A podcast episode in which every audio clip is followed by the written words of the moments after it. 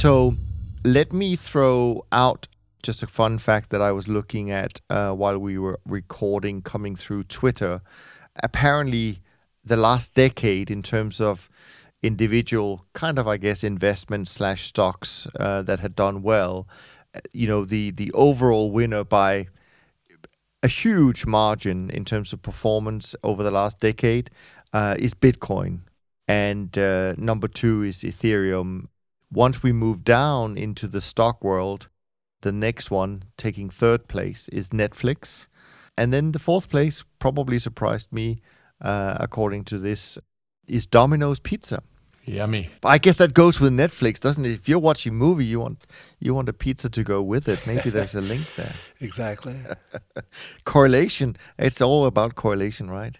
Well, you know, one of the things you were talking about before we went on um, was some movements. I, I think maybe it was hogs or and then we talked about Bitcoin being a big mover. And I know I bought Bitcoin and lost money in Bitcoin. And I think I was surprised when Moritz said it's up, I don't know how many percent, because it started the year at 3,000 or 91. Yeah, 91. So it's yeah. interesting that the we're going to make a lot of money when it when the trends are big in stocks and in uh, palladium and uh, emissions and things like that. Okay, so we have a big trend. The CTAs make money. The trend followers make money. But our performance can look a lot different comparing to buy and hold. And then, of course, the uh, big, huge percentage moves in some of these markets mean nothing to us because we uh, size based upon inversely to the vol. So something that's moving around two or three percent a day, uh, typically, you know, I'm going to have a very small position. And something that barely moved in 2019 It might be my biggest winning trade because the vol was really low. Yeah, absolutely. What uh, what about you, Moritz? If we just kind of do the round, uh, I mean, what what kind of stood out for you? I know we haven't kind of prepared anything formally, but I mean, is there anything when you think back of, on 2019 that kind of stood out for you? Um, I think you know Bitcoin is this ultimate diversifier. I really came to like it in a portfolio context. Just you know to mention it again uh, real quickly, but I've also observed in 2019 that I, you know, there's increased volume in the futures markets on the CME. So there's more trading activity. Maybe some people are embracing it as a real diversifier in their trading strategies, which I think it is. Of course, it is extremely violent. I remember us being in, in New York City and within, I don't know, 24 hours or something like this, uh, the market moved down 30%, up 30% or something like that. So it's very difficult to uh, you know, stay in your positions. And it, you may get, you know, tossed around. But that being said, the diversification of that instrument is great. And I don't think there's any reason to not trade it in a systematic trend following portfolio. Um, we've mentioned the bonds already. The bonds have been great this year. They are, uh, by the way, the largest P&L contributor to my portfolio this year again. It's the gift that keeps on giving. I know the last couple of months have been a bit more difficult with the bonds, but um, you know the first the first half of the year and then the early summer. Oh my goodness! I mean, there's been a lot of money in those markets, and and when you look like you know when I step back from the computer and you look at all the markets, you you may say, well, probably you've made most of the money in equities, but no, no, equities is number two, bonds is number one. You know, of course, this has to do with sizing. Uh, our position sizes are larger in the bonds, and um, the trend at the beginning of the year has just been uh, a lot stronger. Now the equity trend is stronger, but um, bonds again, that's what I look back on.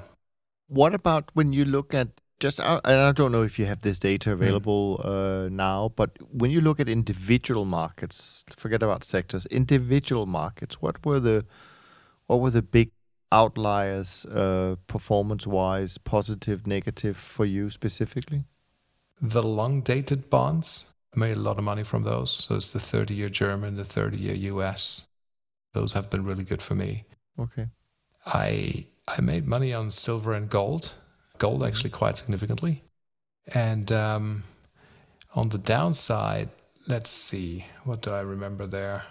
I, for one, didn't have a good year in the energies the energy markets have been really difficult for me to trade with a lot of chopping around. Didn't identify really any clear trends uh, in most of those markets. and um, so they haven't been that great. Heating oil, for instance. Yeah, interesting, interesting. What about you, Jerry? What what what stood out? Well, definitely staying away from energies is a is a help. I think whenever you have these massive, um, crazy moves like we saw at the end of uh, last year, it's just to me a signal of okay, we have a six months to a year of nothing. So once we get we wring out that crazy volatility and price movement, and uh, we're going to we'll just uh, settle in here. And all is sort of low and energies are rallying now quietly, people have been chopped up and they've been kind of uh, beaten up by those markets. So now is the time to kind of get interested. I think in general, energy is just something that people can't stay away from. The fundamental crowd wants to get long at the lows, and it's a big component of the economies. And so I think, um, but it's been fun trading some of the individual equities. Uh, had a huge move in uh, Target one day, and then huge loss in Dollar Tree one day. Short Tesla once this year, and then uh, a few weeks later, long Tesla. so no opinion, uh, just following the trends, buying the breakouts, and it's just kind of funny to in the context of how we look at the markets. Then, especially as it relates to equities, there's lots of stuff written about why and when and where and what's going to occur, and we just sit back and kind of chuckle a little. And that uh, well, when it goes lower and hits my exit, I'll get out. But the rest of the world is like, what?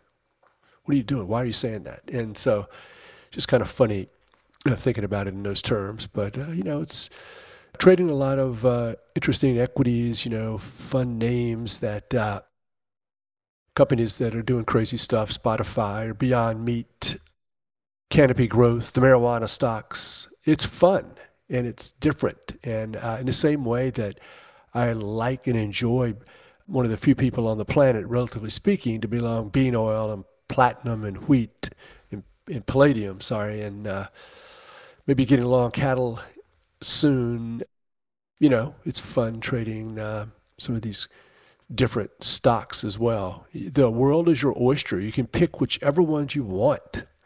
You know, we're compelled to trade the currencies or the commodities. You know, we all trade the same ones, blah, blah, blah.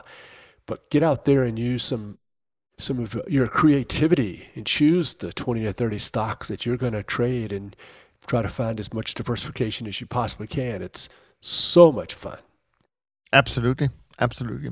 I mean, I think for me, one of the things that did stand out was just the uh, unusual run of positive monthly returns that our industry and that we as a firm delivered uh, this year. I mean, on our side, we had seven monthly positive returns in a row. That doesn't happen very often in uh, in the trend following world.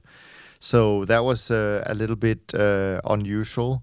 I certainly also remember the the bond sell off, not least from that weekly episode we did that week. I think it was just uh, so uh, so raw and and so honest uh, in terms of how we discussed the the pain that had been inflicted for a while, but also the the optimism about how this will just go down as as um, another week uh, when we look back at it. And I, I think uh, that was a great point that Moritz uh, made earlier today um, and reminded us that that's exactly how we look at that week today. Three months later, it was just another week.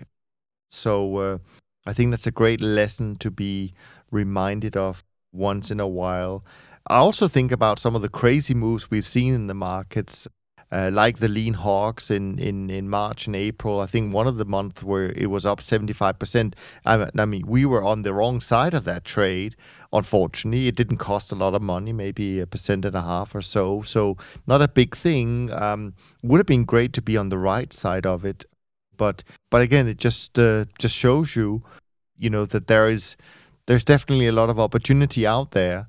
Uh, and if you can embrace a, uh, a process, if you can learn to love it despite all its shortcomings, you know, as as as you say, Jerry, that you know the world is our oyster, and and we can, um, you know, we we should look at the future as being very bright. Uh, frankly, when it comes to the the opportunity set we have ahead of us, despite the fact that you know, I can't ignore that it has been a decade where a lot of people will say that trend followers struggled to deliver. So again, I don't look at it in, in in those terms necessarily because I think all strategies go through decades where they have lower than normal performance. We we know that that's what happened to equities from 2000 to 2010. Maybe it happened to us from 2010 to 2020. It didn't. It doesn't mean that money weren't made. I mean, I think uh, you know the three of us can be proud looking our look, looking uh, in in the eyes of our investors of what we delivered in the past decade. But that's just the way the investment world works, and that's why you need to be diversified. Um, so those are the things that I think back on uh, in terms of specific uh, markets that uh, stood out for us. I mean, the German Bund was the 10-year German Bund was the market that at the moment with a couple of days left of the year is still uh, slightly ahead but and and of course fixed income in general did fine uh, did really well. Um, but even i mean gold was a pretty good uh, market for us. The euro was a pretty good market. So lots of opportunities when you trade a diversified portfolio. At the time when i we talked about I'm so excited to add uh, bitcoin. And being and as the world changes and as things go crazy and we see things that have never happened again, it's we're going to get a few bitcoins, but we're going to get a lot of stuff in stocks. It's going to be a lot of stuff that you can only manifest it if you trade single names. So it's very important for CTAs to stay on that and to always be offering more and the latest and the greatest and the new fundamental that we can ride as far as trends go. If nothing happens, we take a small loss. But with Bitcoin, I was especially excited to trade that. You know, how are you going to trade it? What's it going to do? How are you going to put it in your portfolio? And it's just an afterthought. There's liquidity. I know when it opens. I know when it closes. I know the tick value. I'm going to trade it, just like I trade everything else. And then at the time, I remember tweeting something along the lines of, what a perfect market, because like no one understands it really. No one knows what it's going to do. And so you're not even tempted to use anything other than trend. And so oh well, unlike some of the first times I've traded markets over the years, the Italian bonds or natural gas, there were instant huge profits for me. The very first time I traded those markets, uh, Bitcoin, ah, it was a loss, but I loved it still. And uh, still, you know, one of these days, it's going to be the calling card for some year where how did you make money? Um, just like in 19, it was the bonds, and one of these years it might be crypto. Who knows? Absolutely.